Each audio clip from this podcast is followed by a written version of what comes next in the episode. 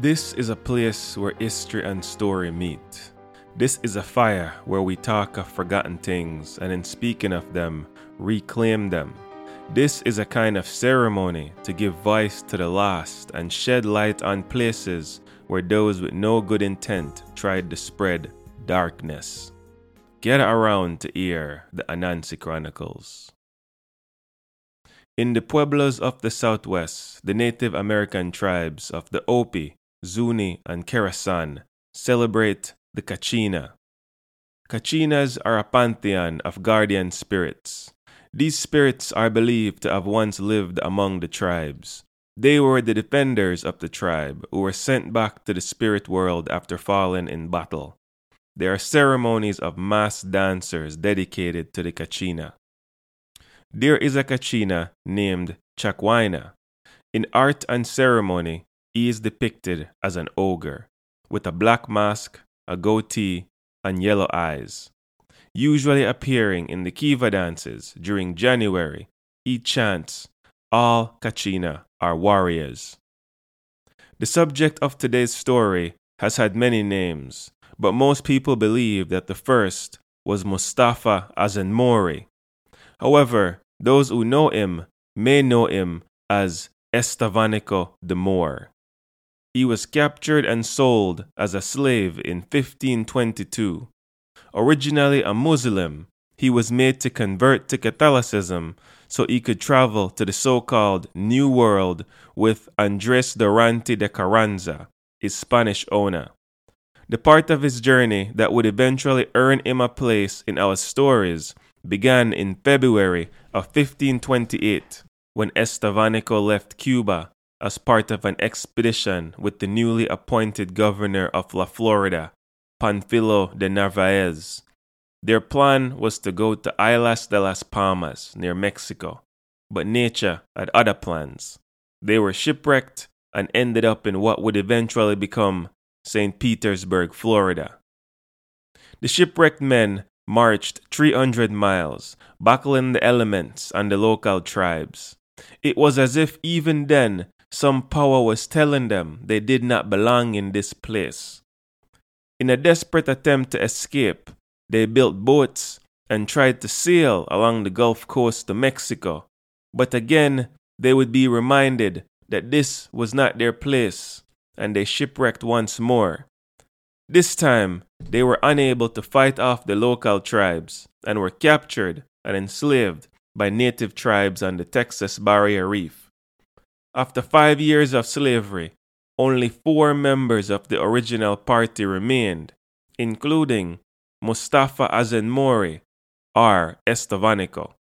The three white men and the one African managed to escape captivity together, and then they lived as medicine men among other tribes and slowly made their way back to Mexico City.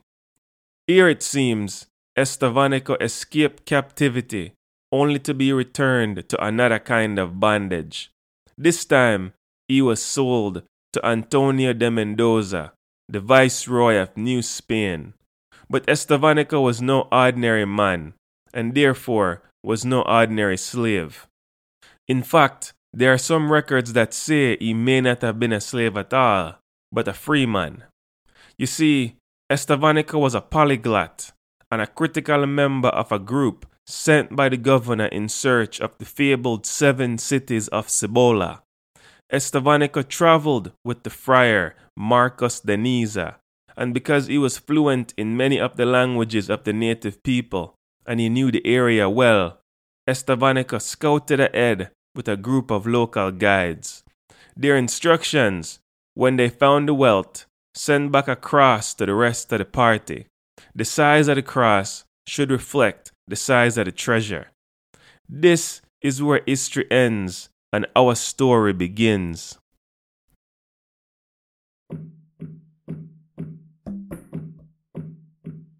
Mustafa was waiting for the guides to catch up. They were strong young men, but he had spent years in this place, not just living, but surviving, and that had made him a little stronger than them.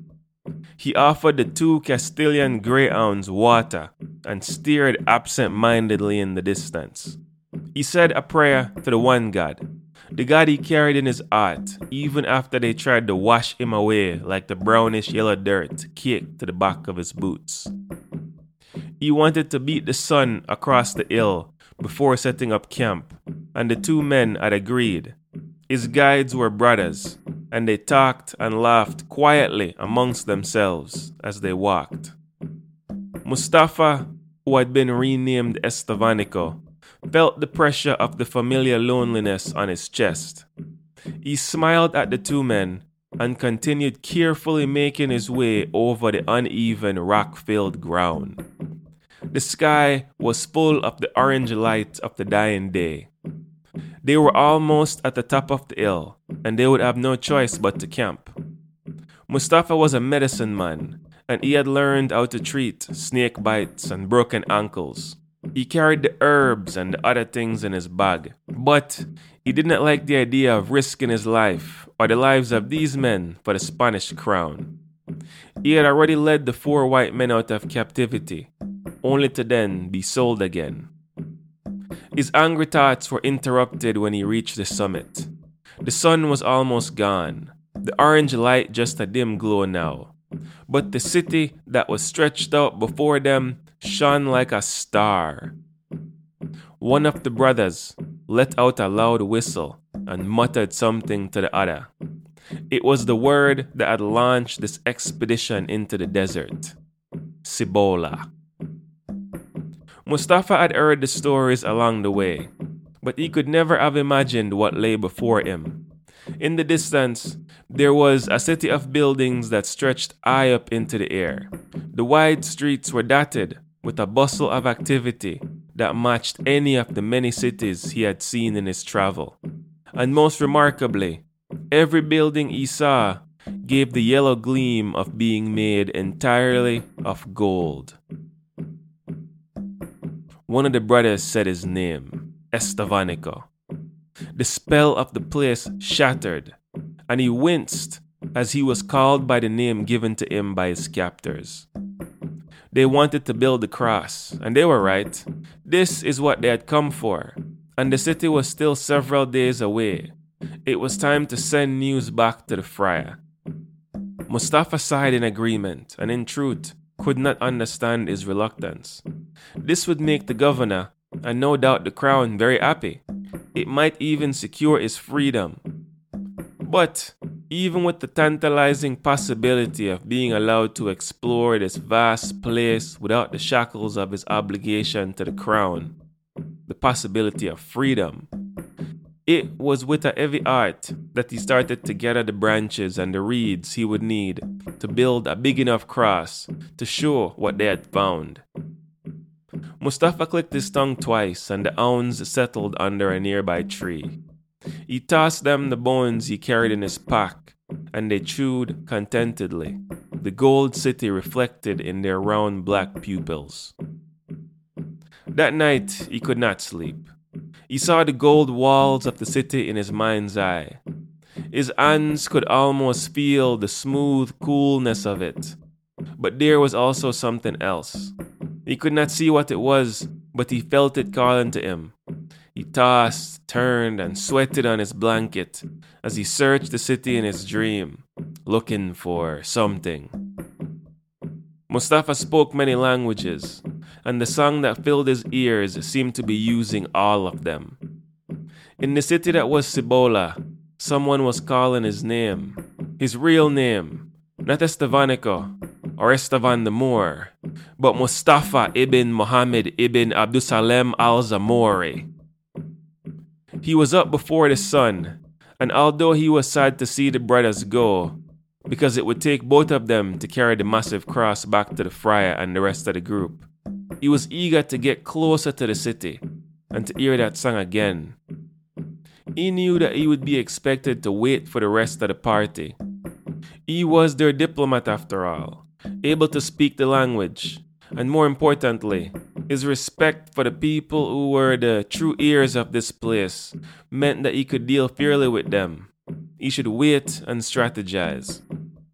But as soon as the base of the broad cross disappeared in the distance, Mustafa clicked his tongue once for the dogs to come. And then he started walking towards Cibola. The pull at the place was so strong that he stumbled a few times and almost twisted his ankle when he slipped on a large rock. He swore loudly, which made the dogs whimper. This would not do. He had not survived captivity within captivity, the wrath of the ocean twice, and the anger of the gods who lived here to collapse and die now. He would have to focus. He used the breathing technique that an old shaman had taught him and tried to teach the white men who were now all dead.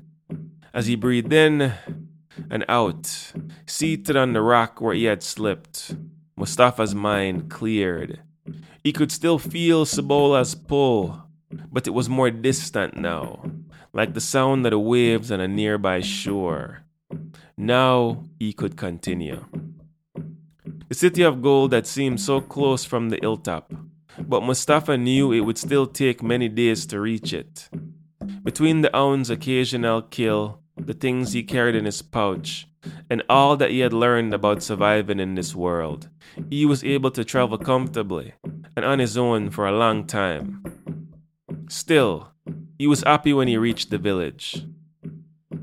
It was a large village, but it was not as large as the city he sought. Mustafa could not see Cibola at the moment, but he felt its pull, and he knew he was moving in the right direction. The village was like many of the others he had passed through.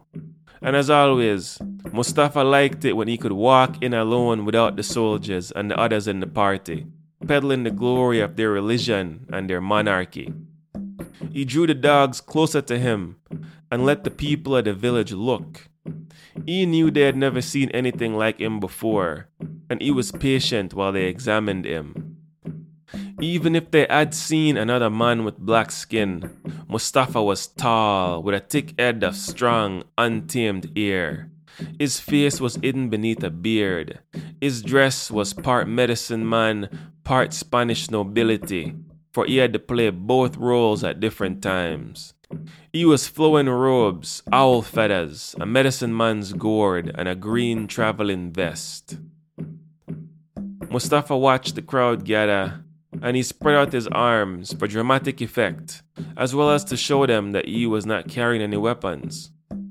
When the crowd was so thick that he could not walk any further, and the dogs began to growl defensively at his feet, he made the Aoun sit, and he spoke to the people.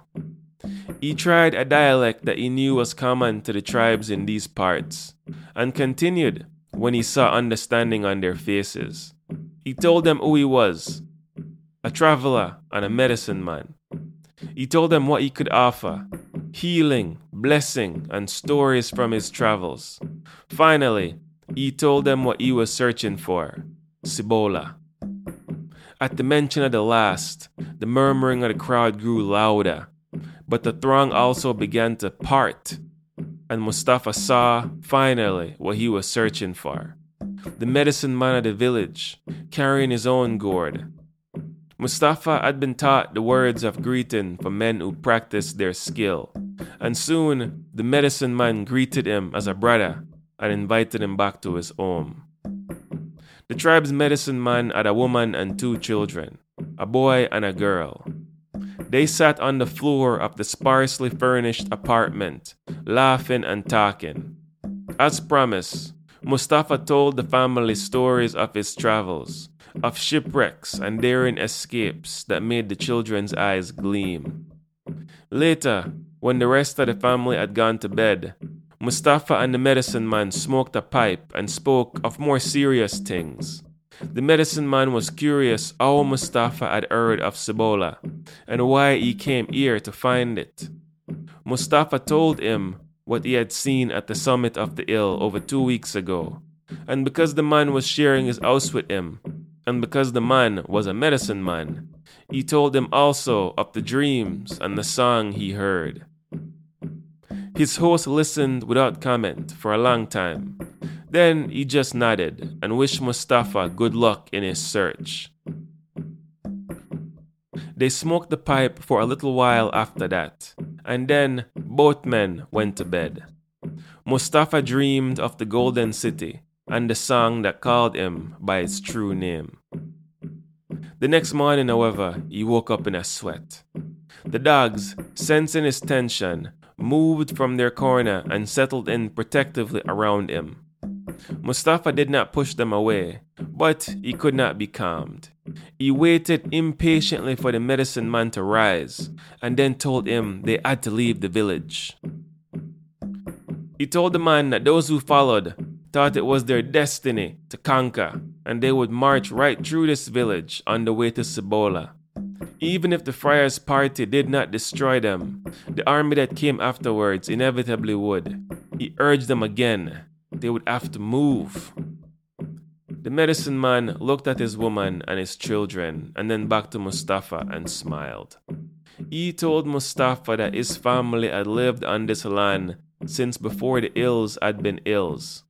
They belonged to the land in this spot, as much as the man, the woman, the boy, and the girl belonged to each other. They would not move. He promised to tell the others of the tribe what Mustafa had said but he did not think that any of them would move either. He also promised Mustafa that he would not allow such men as he had described to follow his friend to Cibola. If Cibola called Mustafa, then that was his destiny, and the medicine man and the Zuni people had a duty to help protect it. When Mustafa left the village, he prayed to the one God that the faith of these people in each other and in their destiny would be rewarded. The pressure of the loneliness returned as Mustafa moved further away from the Zuni village. It was eventually replaced by Cibola's song, and this time he did not push it away. Mustafa and his hounds kept walking well into the night. After a few more days of traveling, long after the stars were high in the sky, Mustafa finally reached Cibola.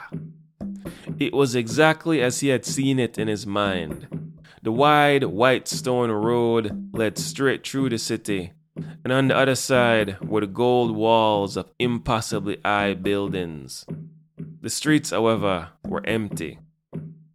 The sounds of Mustafa and his hounds echoed through the seemingly deserted place. He called out in the seven native languages that he knew, and then he tried Spanish, and finally, he tried again in his own Berber. The last felt strange on his tongue after so many years, but still, there was no answer. He could, however, hear the song now, calling his name, as strong as ever. So he followed it deep into the heart of the city until he reached the city center. There, he saw the largest building he had ever seen. It was as wide as a ship, and the strange wooden doors were thrown open. The song was so loud now that it was like the winds of the hurricane that had once almost killed him had suddenly found him again. Mustafa left the whimpering but disciplined dogs at the door and walked inside. He could feel many presences on each side of him, but when he tried to look at them, his eyes hurt.